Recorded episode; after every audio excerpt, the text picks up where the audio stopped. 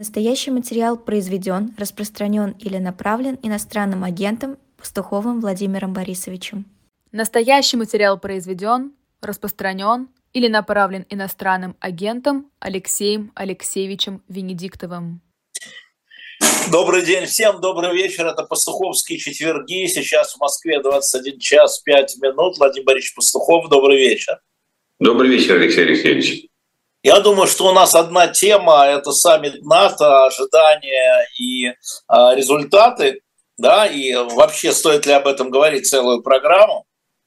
Какие у вас, э, наверное, соображения по поводу итогов? Вот так вот я бы сказал. Ну, я, я могу начать или могу по каким-то вопросам, как удобно. Я могу сказать общее мое впечатление, но оно такое литературное.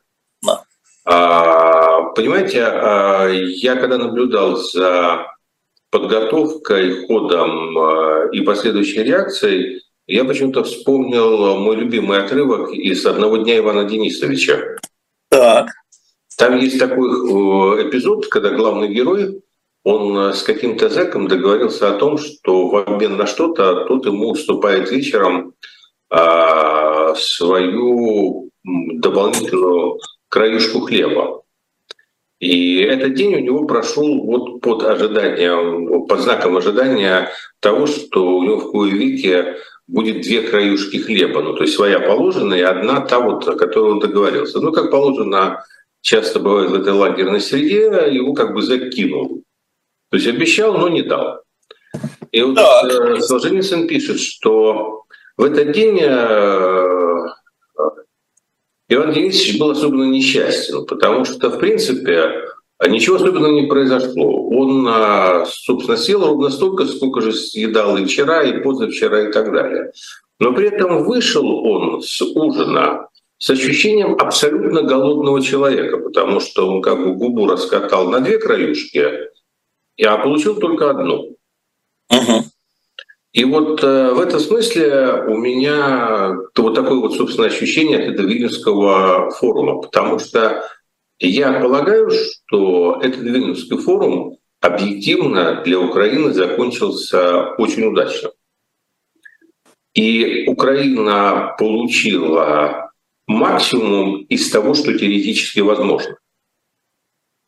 Проблема же заключалась в том, что накачка шла психологическая, как со стороны политического руководства, так и внутри украинского общества, ожидание невозможного.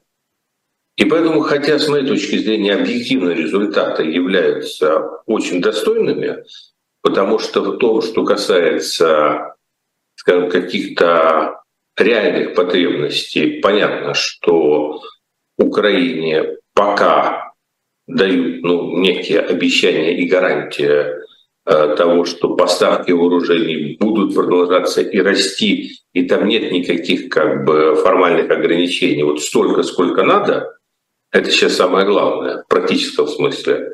Но поскольку расчет был вот на эту вторую порцию хлебушка, вот на ожидание, что завтра Украина вступит в НАТО, то в украинском обществе, конечно, есть огромное разочарование. И вот эта вот позитивная часть, она получается как бы смазана в восприятии.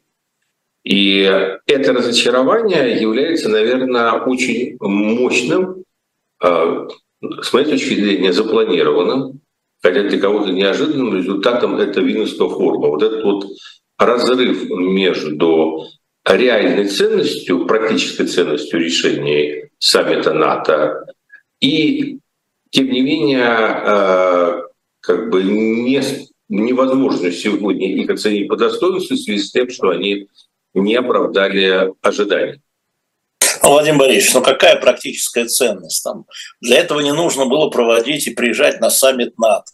В саммите НАТО, в смысле практическом, было сказано, каждая страна НАТО сама отдельно путем двухсторонних соглашений решает, сколько поставлять никакой общей позиции, давайте мы вот это, вот это, такие объемы не было.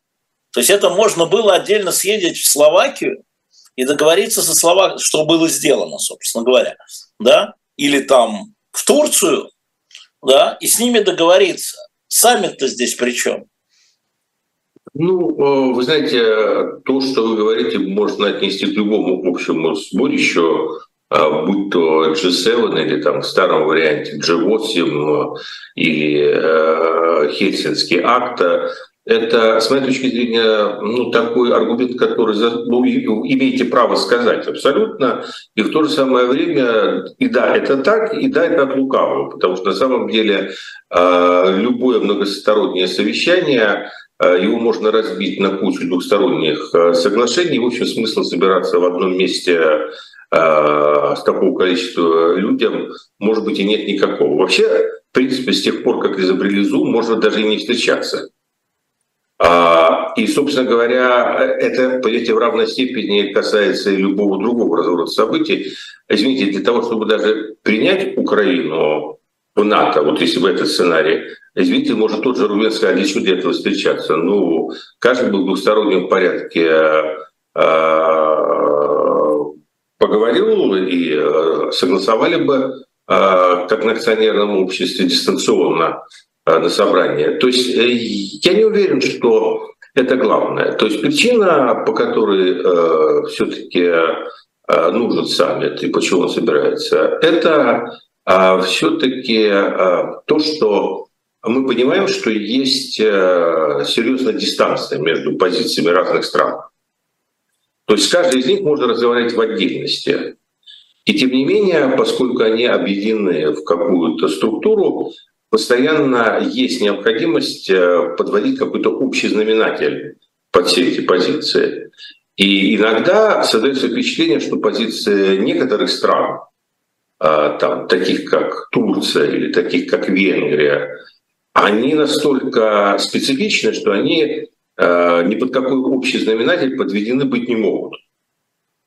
И вот здесь требуется утружство усушка, вот здесь требуется нечто большее, чего наверное, вот а, это вот то единственное, чего в двухсторонних отношениях а, сделать трудно, когда происходит вот это вот нивелирование, выравнивание. Это выравнивание произошло, и оно что показало? Оно показало, что через полтора года того, чего ожидал Кремль, а именно распада, раскола НАТО по вопросу поддержки Украины, его не произошло.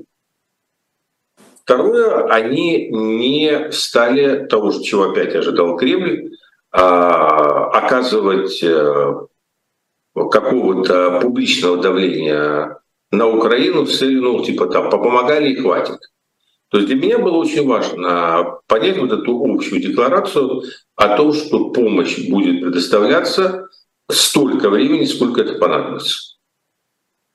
А третье, в целом там же был вопрос не только связанный с Украиной, там очень важный был вопрос поведения Турции. И с моей точки зрения мы видели, как в преддверии этого саммита э, Турция становилась все более и более антироссийской, ну, на словах, по крайней мере.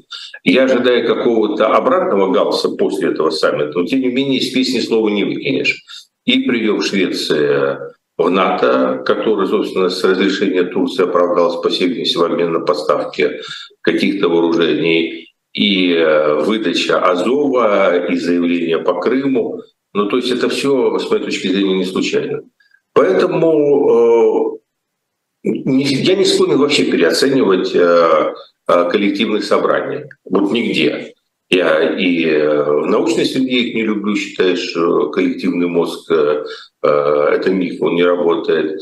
И сами ты сами по себе для меня ценности не имеют. Но вот эту вот функцию переподтверждения общего, основных параметров общего мандата саммит выполнил. А могло ведь быть иначе? Нет, не могло быть иначе.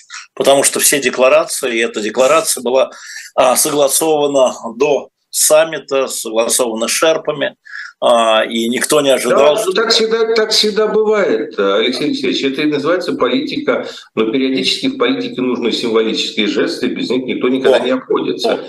О, а, о, символические жесты. Вот тут я с вами соглашусь, да? Мы ну, видели... это, это часть политики. Политика это вообще ритуал. Политика да. это во многом ритуал, потому что мы вообще вышли из животного мира.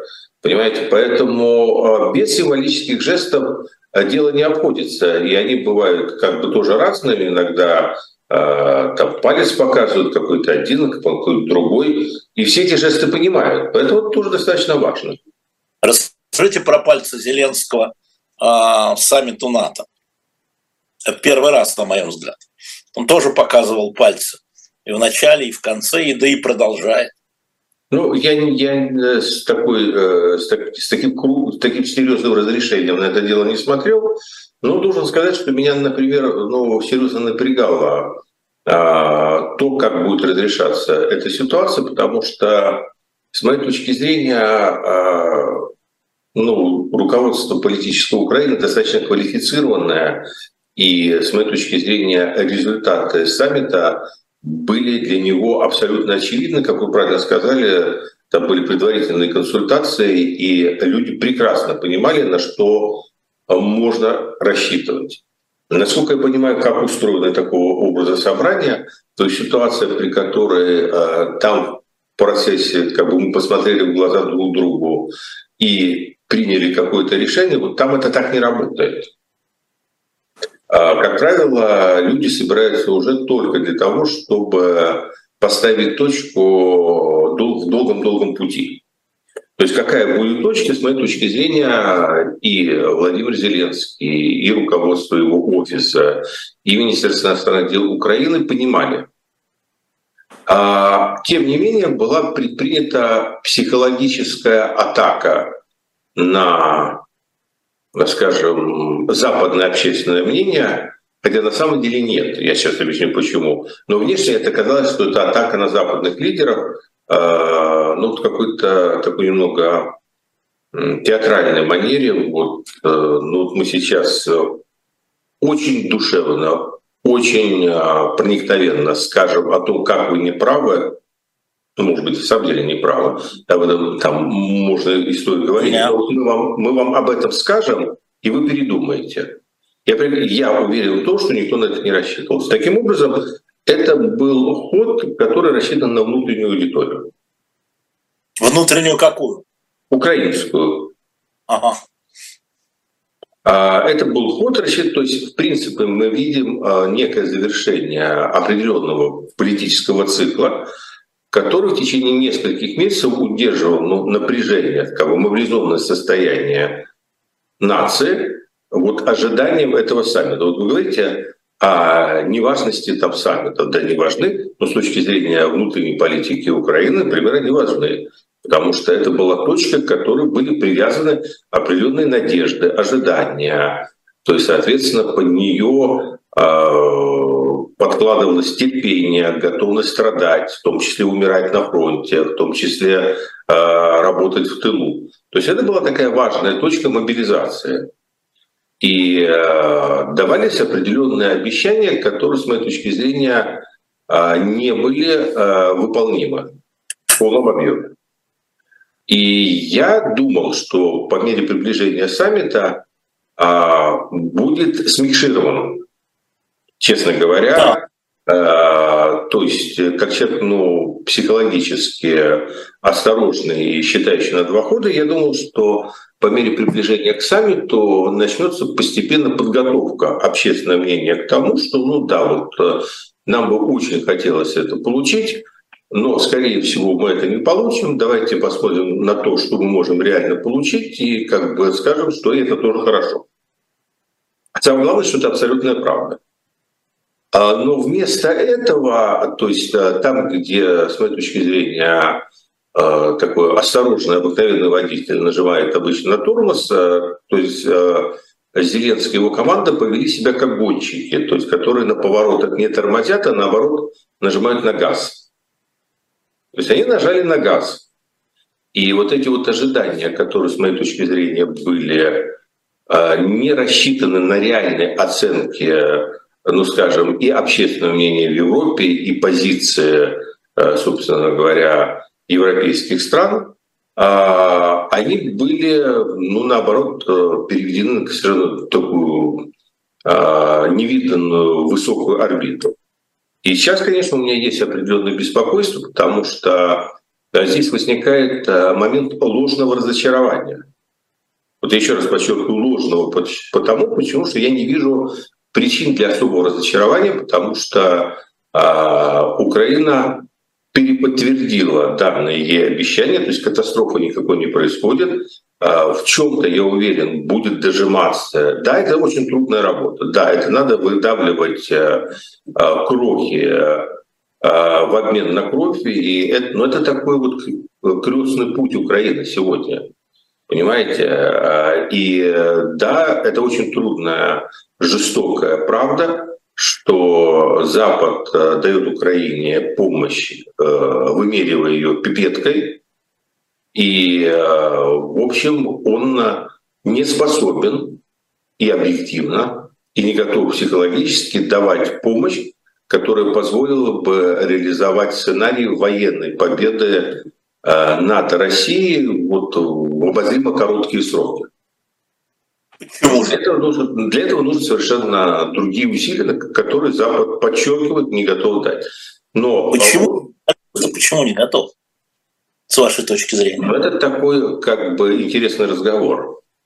Знаете, я, сейчас, я сейчас попытаюсь найти э, разумные слова, чтобы это объяснить. А меня есть начальник, не говорит, что у меня есть начальник. Это э, как бы э, после отца был второй человек, который меня привел в адвокатуру, и который учил меня этому адвокатскому мастерству. И в том числе у любого адвоката есть такая вот сложная ситуация, когда ты, например, четко понимаешь, э, какие риски есть у твоего клиента, ты понимаешь, что там впереди катастрофа, а, ну и тяжелое испытание какое-то. А, но это ты понимаешь, а клиент этого не понимает. Да, ты говоришь, ну вот надо бы тут так, тут подстелиться, там соломинку, тут лучше матрасик, а, а, тем более, что все равно матрасик будет. А, но а, клиент говорит, нет, вот как бы идем, вот как относиться? Ну ты же, вот у тебя нет свободы выбора, ты должен на самом деле ну, делать то, что тебя просят. И вот у моего руководителя, у него была такая фраза, которую я запомнил, потому что она мне помогала сориентироваться. Он говорит, знаешь, адвокат, э, он э, сопровождает своего клиента в всяком тяжелом деле до самого конца, вот вплоть до электрического стула. Но так жизнь устроена, что на электрический стул э, клиент идет сам. Это его то есть э, мы должны понимать, а, что есть такое сущностное, ну, конечно, разногласие э, в понимании э, отношения к этой войне внутри значительной части украинского общества и внутри ну, практически подавляющей части европейского и американского общества. Вот не понял совсем. Сейчас расскажу. Проблема состоит в том, что поскольку Украина, и в этом есть как бы основание, полагает, что она является форпостом э, Европы сегодня в борьбе ну, уже не с коммунизмом, а с российским империализмом, и выполняет миссию, ну, что-то вроде той, которую Польша выполняла там перед ордами Батыя, там, а условно говоря, э, НАТО там выполняло когда-то послевоенные годы перед э, коммунистической Россией. Вот как бы сегодня Украина стоит за свободу Европы перед российским империализмом. Поскольку значительная часть украинского общества ожидает, что Европа вступит в эту войну и начнет воевать вместе с ней. Так. Это в общем и целом я бы сказал, что это естественное такое желание и ожидание. Оно присутствует в явной и неявной форме. А, это сильно не совпадает с европейским и американским взглядом. Они никогда не рассматривали при всем сочувствии к борьбе украинского народа эту войну как свою войну они никогда не рассматривали цели Украины в этой войне как свои цели. У них есть четкое понимание и желание помогать Украине в ее войне. У них есть четкое абсолютное понимание, что они никогда не захотят сделать войну Украины своей войной. Вот это линия такого очень серьезного разделения. И это, кстати, именно основная причина, по которой на теоретическом уровне Украина не может получить приглашение в НАТО до э, того, как завершится война. Потому что, ну, по всем как бы, пониманиям правилам НАТО, где один за всех и все за одного, то есть если одна из стран-членов НАТО подвергается агрессии, то все остальные вступают в войну, вступают в войну на историю, не поддерживают. Поддерживают много кого и как. Америка поддерживает Израиль во многих войнах Израиля, но она не вступает в войну на стороне Израиля. Там Америка поддерживала другие там страны. Это вот есть колоссальная разница между поддержать тебя в твоей войне и вступить вместе с тобой в эту войну, сделать ее своей. Это вот колоссальная разница, это такая вот черта, которую не только никто не готов переступить, но, во-первых, никогда не обещал переступить, всегда ну, предполагал, да. что она не будет э, проведена, и, в общем, мандата, мандата ни одного европейского общества на то, чтобы эту черту переступить, в реальности нету. Даже, даже ближайших соседей Украины, которые, в общем, готовы, э, безусловно, помогать максимально, может быть, больше, чем те, кто дальше. Но если задать этот вопрос в лоб, готовы ли вы э, вступить в войну с Россией завтра, ответ, скорее всего, будет отрицательный. Поэтому вот это вот такой очень важный момент, поэтому Украина, поэтому все как бы отводят глаза и как бы пожимают плечами, но все прекрасно понимают, что да, это главная причина, по которой Украина не получила приглашение в НАТО. Потому что Европа готова... А, вообще, вначале она готова в основном была похлопать по плечу. Но Украина своими жертвами, своей кровью, своей способностью готовностью воевать э, добились э, почти невозможного. То есть сегодня ей готовы обеспечивать возможность воевать. И вот на сегодняшний момент, с моей точки зрения, ей готовы обеспечить возможность не проиграть эту войну. А, они не только не готовы вступать в нее, но они пока и не готовы обеспечить возможности Украины эту войну выиграть. Владимир Борисович, зачем тогда Зеленский но вы объясняете, что это он делал для внутреннего пользования, но значит, он подогревал ожидания, которые не состоялись. Зачем он в публичном поле? Я не приеду на саммит, я приеду на саммит, я приеду на саммит, если только вот они примут такое решение, а нет, я все равно приеду на саммит, чтобы им объяснить, что они приняли правильно. Это же не для украинского населения. Это же выглядит капризом. Нет, это все-таки для украинского населения. Это, это, понимаете, ну и Путин делает то же самое, и Лавров делает то же самое. 90% того, что э, делает там сегодня российский МИД, это не внешняя политика, это внутренняя политика. Понимаете, это особенность. К сожалению, да, это внешняя политика, повернутая зрачками внутрь. То есть э, я, понимаете, что бы я сейчас здесь не сказал, при всем при том, к сожалению, большому, я буду вторичен по отношению к Арестовичу. А, я не слушал эту историю, поэтому я... Да-да, ну я просто объясняю. То есть э, а, он в этой части достаточно адекватно, ну и он, и его как бы, команда а, расставляет сегодня акценты, и у него гораздо больше ну, права и основания эти акценты расставлять. Поэтому, наверное, как бы многие могут послушать. Я могу только сказать, что да, это элемент внутренней политики, и с моей точки зрения это очень опасный такой ход. Это на грани пола, потому что это крутой вираж. То есть это крутой вираж. И а, в этот вираж легко войти, но это те виражи, из которых очень трудно выходить. То есть если ты хочешь а, войти в штопор, надо на 100% быть уверенным в том, что тебе хватит расстояния до Земли, чтобы из него вовремя выйти. А, история, которую рассказал министр обороны Великобритании Уоллес, человек, который, пожалуй, среди, ну, кроме, может быть, американцев, больше всего всегда поддерживал Украину, а, но вот его капризным никак не назовешь, да?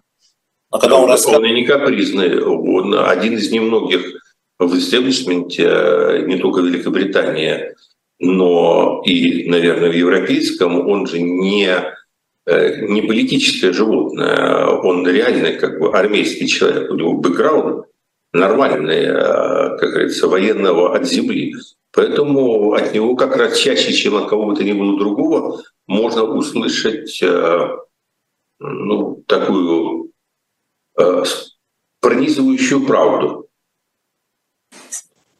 Ну, а смотрите, он рассказывает историю, которая была год назад, все-таки, да?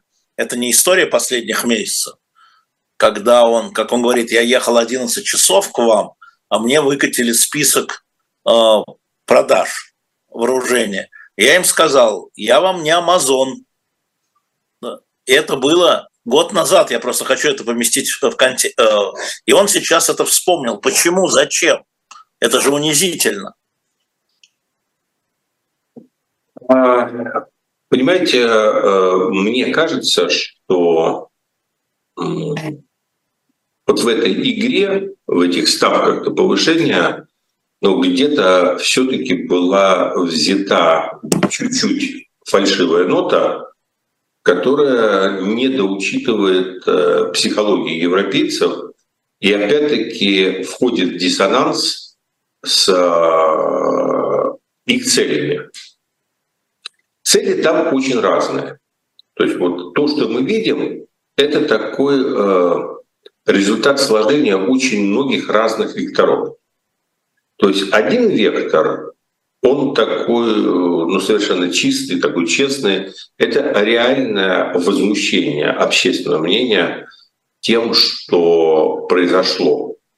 Это возмущение агрессии, это возмущение варварскими методами ведения войны, это возмущение э, всей этой э, неимперской риторикой, этим шантажом э, мира и человечества, Европы, э, ядерным в том числе которого. То есть, в принципе, то, что сегодня демонстрирует Москва, это находится за пределами, то есть в Москве этого не ощущается, но в принципе э, любому, кто находится во внешнем радиусе, понятно, что это а, а, вываливание за рамки цивилизованного. То есть это худший образец э, варварского поведения в 21 веке. Конечно, это вызывает возмущение и желание помочь Украине. Но это только один вектор. А если другой вектор, я тут совершенно случайно, а, благодаря подсказкам YouTube, прослушал интервью Хомского, ну не могу сказать, что это легко, но тем не менее, как-то раз уже выкатился, я его включил. И, ну, как бы среди там прочих, ну, достаточно, сюрприз, сюрприз, левацких таких убеждений, он сказал такую вещь, что, ну да, как бы есть некое рациональное зерно а, в том, что Соединенные Штаты Америки а, за очень маленькую часть своего военного бюджета получили уникальную возможность спустить, слить военную мощь одного из своих главных военно-политических противников, который сейчас на этой войне теряет свою мощь и вооружениями, и живой силой, и ресурсами. То есть, понимаете, это тоже есть, и это тоже, как бы, да, это один из векторов, который определяет эту политику. Поэтому а, политика Запада в отношении этой войны является не эмоциональной, а рациональной. Вот что я хотел сказать. У нее есть четкое понимание своих целей, у нее есть четкое понимание границ, это неправда, что они чего-то не делают, потому что где они боятся Путина, вот этот лозунг «перестаньте служить России». Ну, если бы они слушали Россию, то они вообще ничего не делали. Они ее не слушали и не слушают. Но у них есть свое понимание целей, которое обозначает возможные горизонты их политики. Эти горизонты заданы их целями. А соучастие в войне Украины с Россией в эти цели не входит, и поэтому, соответственно, а, и размер помощи, и там вступление в НАТО, и все остальное, оно этим определяется. Дальше, когда ну, на них... У меня был замечательный клиент, которому случайно попало э, письмо, э, адресованное не ему, а его адвокатам. Они мне жаловались э, на то, что ну, там, у них какие-то проблемы были с оплатой его счетов. И э, ну, они потом как бы пожаловались мне, я удивился, что они мне жалуются, сказал, ну, чего вы жалуетесь? Ну, платит человек, работаете, не платит, не работаете, готовы работать, пока он не оплачивает, значит, ваш выбор. Но он случайно ушел к нему. И он мне написал замечательную фразу, которую я на всю жизнь запомнил, называется «Не давите на меня, я не тюбик». Так вот, я должен повторить сейчас эту фразу. Бессмысленно давить на Европу, Америку. Они не тюбик. Они не тюбик. А кто тюбик? А кто тюбик? А тюбика в этом мире давно не осталось. Понимаете, а, все в основном эти а, спреи с дозатором. На каждой баночке со спреем стоит дозатор. Этот дозатор, он, в общем, называется объективные интересы того или иного государства. И каждый действует в своих объективных интересах. И тут ничего с этим не поделаешь. Это просто, ну, надо воспринимать мир таким, как он есть. А, напомню, это а, пастуховские четверги. Не забывайте, пожалуйста, ставить лайки, потому что если вы ставите лайки, этот эфир увидит много больше людей, а, чем вы думаете. Поэтому пока у нас такой перерыв на выпивание водички, надеюсь. Я не вижу, что у вас в кружке. А Рома, вот, ромашка. Чувствуется. Все очень грустно. А, ромашка. Ромашка. Ромашка. Да, беда.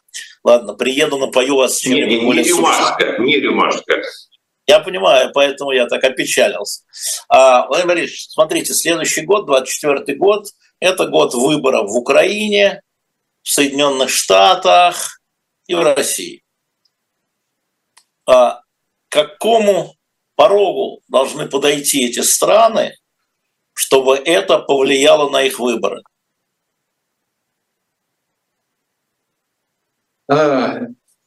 Мне кажется, что здесь нельзя ставить э, вот вроде бы выборы, выборы. Прямо хочется вспомнить мой любимый фильм. А, но а, здесь нельзя их ставить в один ряд. То есть есть э, реальная проблема и есть э, проблемы, скажем так, вторичного характера. Реальная проблема — это выборы в США. Потому что а, там а, не совсем понятно, куда ситуация повернется. Вот я а, не готов делать вообще никаких прогнозов по поводу того, что произойдет в Америке на президентских выборах следующего года. Рано. Рано, да. И э, поэтому, э, но, но я понимаю, что вопрос о помощи Украины объективно войдет, ну, я бы сказал, в пятерку самых острых обсуждаемых э, в рамках этой президентской гонки. Вот дальше два момента. Во-первых, кто победит? Во-вторых, будет ли тот, кто победит, ориентироваться на реальную ситуацию и на такие вот долгосрочные интересы Америки, ну, о которых мы сейчас, в общем, говорили только что, или он будет ориентироваться на свои обещания.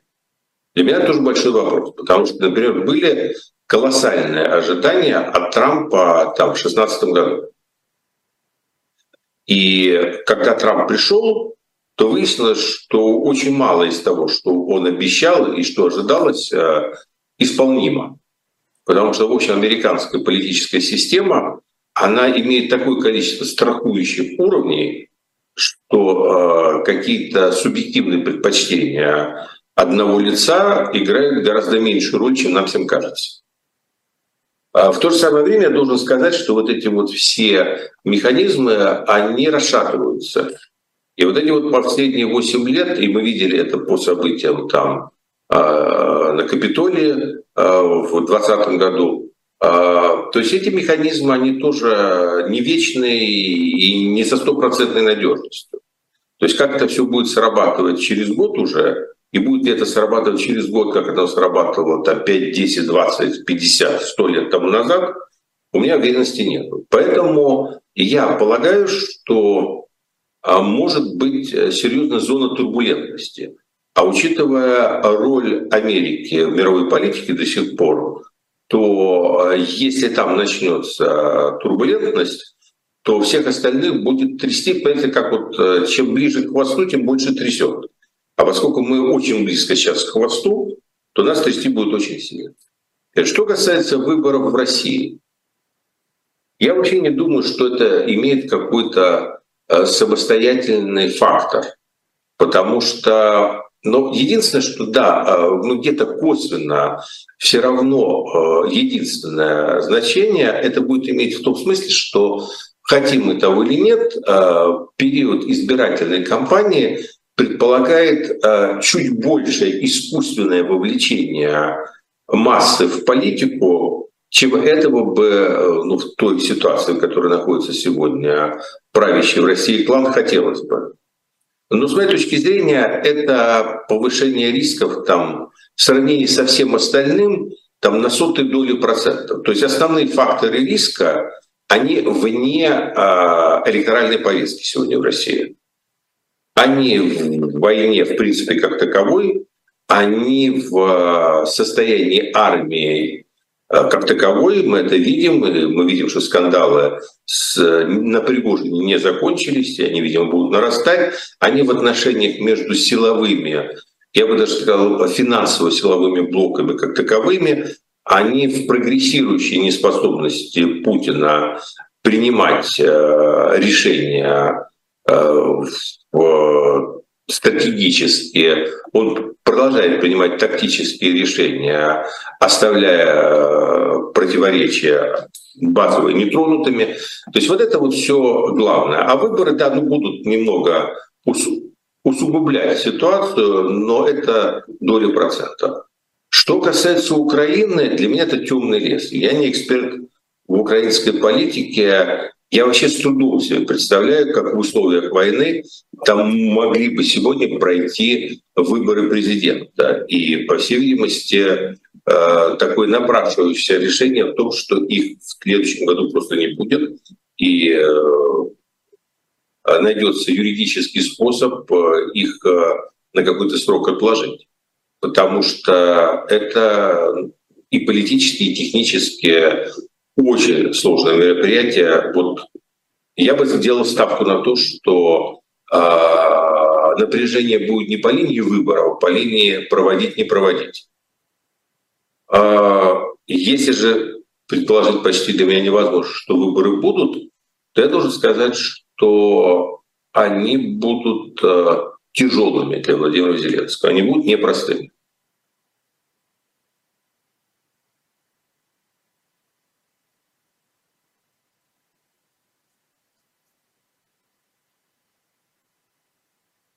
Э, э, вышел из эфира или вообще вышел? Да. Ну, подождем, ну, давайте пока. Э, меня в эфире слышно? Я тогда... Да, прекрасно. Тогда мы просто продолжим. То есть я полагаю, что, к сожалению, идет ну, накопление каких-то вопросов а, и идет а, некое разделение между признательностью населения Зеленскому за то, что он стал символом сопротивления, а он действительно стал, и проявил колоссальное мужество, и, в общем, это, вот, это уже в истории. То есть это вот оттуда не отделить и не отпечатать. Но одновременно идет накопление проблем. Это проблемы э, двух порядков. Э, к сожалению, нет, э, с моей точки зрения, прогресса в борьбе с главным таким злом украинской политики — это коррупция, и тема коррупции начинает расти и раздражать. А во-вторых, э, в общем-то, будет очень сложный переход объяснения с нацией по поводу того, что реальная, реальная, а не вот такая медийная война с Россией, это может быть годы и годы. Вот этот вот момент перехода от концепции а, полгода, максимум год, концепции это может длиться и три, и два, и три, и пять лет, и к этому надо быть готовыми и нести все эти тяготы, это будет довольно серьезный разговор с нацией. И нация, то есть я не уверен, что нация не даст мандат, она, скорее всего, его даст. Но давая этот мандат, она задаст очень много вопросов. А вы думаете, что это я вернулся? А вы думаете, что будет возможность задать вопросы в условиях военного времени? А, я как раз, поскольку пока а, вы отсутствовали, я сказал, что моя ставка состоит в том, что, скорее всего, этих выборов не будет. Понятно. Найдется способ и возможность э, выборы не проводить. Ну, я это... Я, я с трудом представляю вот сейчас выборы в Украине в условиях такой войны и э, частичной оккупации территории и огромного нахождения населения как на фронте, так и э, в эмиграции. Ну, то есть это вот нетривиальная задача, и если бы было принято решение, что выборы откладываются в условиях там, военного положения, я думаю, что это разумно. Я говорю гипотетически, если эти выборы будут все-таки проходить, я вот как раз повторяю то, что сказал, я считаю, что это будет нелинейный процесс для Владимира Зеленского, и есть огромный слой ну, накопленных, скрытых вопросов к нему, и некое разделение отношения к нему как символу сопротивления, ну и признательность за это, и некое э, ну, как бы накопленное раздражение по двум линиям. Это внутренняя коррупция, это людей достает, несправедливость. То есть весь этот блок вопросов, он все равно остался. И второй вопрос – это очень, это связано с тем, что мы обсуждали всю первую часть эфира. То есть, по сути, а, осенью, там, в зависимости от результатов, конечно, летней кампании, не будем загадывать, еще месяц-полтора остался для таких активных боевых действий, все может произойти, война вещь непредсказуема. Но если ничего не произойдет, а все останется так, как есть, то встанет вопрос о, скажем так, новой сделке с нацией. То да. есть не по поводу, то есть вот у нас э, сделка была, называется мы потерпим, покажем героизм, на зубах вынесем и быстро победим. Да, это будет очень тяжело, но это быстро закончится. Uh-huh. И, кстати, частью вот этой сделки было обещание, что вот, э, ну вот э, в конце концов НАТО придет и э, невозможность станет возможной. И возьмет а... часть э, страданий. Да, совершенно верно. Сейчас новая сделка, она такая сделка уже взрослых людей. Она говорит о том, что это может быть очень дорогая свобода, что эта война может быть долгой. Когда я говорю долгой, это значит 2, 3, 5 лет. И, соответственно, всем, вот, всем людям, чьи семьи разделены, тем людям, которые уже полтора года живут совершенно Э, аномальной жизнью. Да, я знаю, что есть и та часть украинцев, которые, как и в России, в общем, э, ну, живут более-менее э, видимостью нормальной жизни. Но это все-таки очень значительное меньшинство. Uh-huh. В отличие от России, там большая часть нации реально живет внутри войны. И там каждый, ну как бы он считает эти дни как блокадный Ленинград. И вот ему надо объяснить, что твой счетчик, твой счетчик должен быть растянут. Что это не 365, а 365 умножить, скажем, на 3. И на это надо получить политический мандат. Вот для меня сложность этой осени для администрации Зеленского состоит в том, что им нужно переполучить мандат с короткой на длинную войну. Я не говорю, что это невозможно, но я говорю, что это непростой вопрос. Угу. А, Владимир Борисович, а, у меня вот такой вопрос. А, смотрите, а, ведь Зеленскому и его команде сейчас не видно альтернативы. Ни одна политическая сила не предлагает а, другого, другого плана. Да? То есть на другой программы, ни одна политическая сила. Потому что главный вопрос – это вопрос о войне. И никакие там планы там, борьбы с коррупцией, реконструкции экономики – там, развитие отношений с Индией, там, не знаю, что еще, да, усиление роли парламента, ослабление роли парламента. Нет такой политической силы, там нет альтернативы команде Зеленского, потому что нет альтернативы повестки дня война.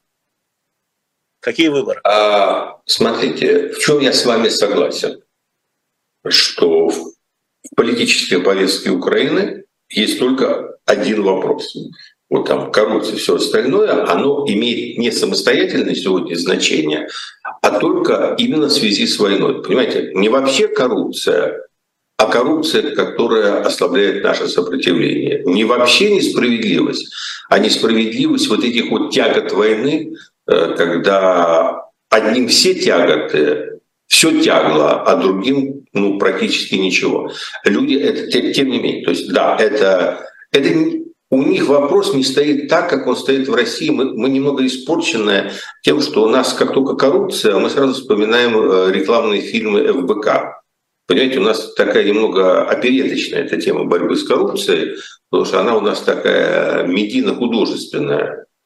А в Украине это совершенно иначе вопрос стоит. Там это вопрос а не коррупции как таковой, а это вопрос уже очень прочно завязан на понимание социальной справедливости.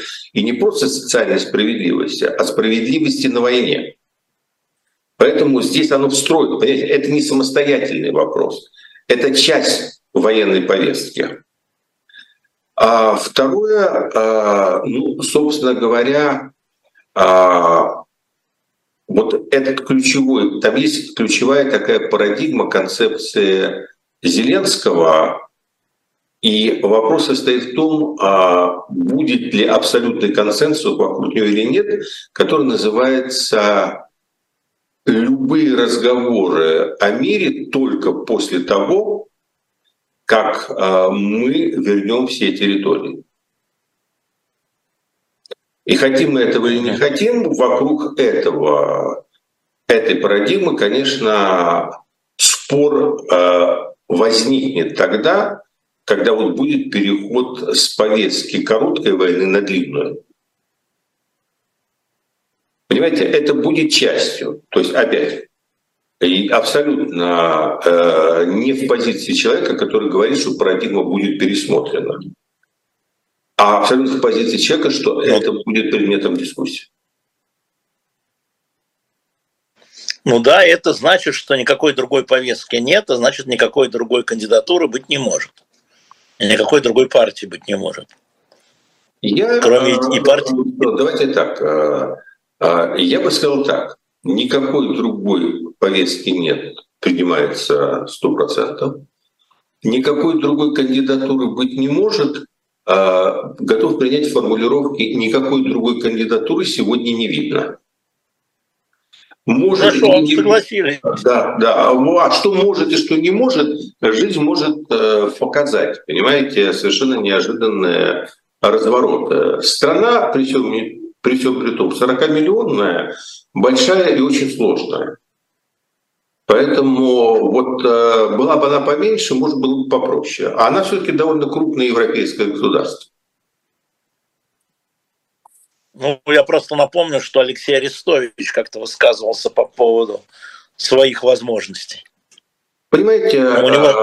а, а, я должен сказать, что многое из того, что говорит группа Арестовича, а, там, очень, там у меня очень, понимаете, а, не двойственное, а тройственное отношение к тому, что он говорит, а, потому что со многими я согласен, со многими у меня есть ощущение манипуляции а, как бы мнением. А, знаете, вот как вот, есть некоторые ощущения иногда передернутой карты, а, но при этом как бы я сказал, что базовое ощущение, что со многим может согласиться. Но мне кажется, мне кажется, что на сегодняшний момент он очень далек от а, все-таки основного мейнстрима общественных настроений. То есть я не уверен, что его слышит настолько значимая часть сегодня населения Украины, которая нужна для того, чтобы э, он мог играть реально э, заметную политическую роль. Вот на сегодняшний момент мне пока э, у меня такого еще нет. Мне кажется, что он находится не в мейнстриме сильно. Я думаю, что, конечно, это, скорее всего, это будет кто-то другой, более аутентичный Э, скажем так, сегодняшним настроением. я все-таки не склонен думать, что Владимир Зеленский — это единственный человек в Украине, который теоретически может быть э, символом сопротивления. Я думаю, что э, нация богаче. Вы намекаете на Залужного? Ну, я, кстати, не думал об этом, но почему нет? Заметьте, Потому что я это предложил. Нет, заметьте, из нынешних символов сопротивления я могу следить только отсюда, а не изнутри, да, но знаем две фамилии, Зеленский и Залужный. Других а, фамилий... я, я, я, могу, я могу сказать, что да, безусловно, Залужный человек, который обладает очень мощным авторитетом, а самое главное, ну, в моем представлении, заслуженным. Я не уверен, что он обладает политическими амбициями и что он захочет в эту игру играть. Вот это я глубоко в этом не убежден. Ну, ну, то есть есть разные люди. Я думаю, что люди есть. Люди найдутся. Люди найдутся. А, последний вопрос. У меня у нас только две минуты осталось. Владимир Борисович, вот эта вся пляска вокруг Пригожина, да, а, она как мы видим, еще не закончилась, но даже сейчас она по-прежнему остается в тумане, или для вас нет? Ну, для меня туман в значительной степени рассеялся.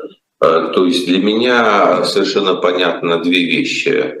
Первое, что не было никакой частной армии Пригожина, как я уже однажды на этой неделе сказал, что есть гвардия Путина, и он разобрался с этой гвардией и как бы ее э, отчепостил по самое не хочу, но это его сукины дети, понимаете?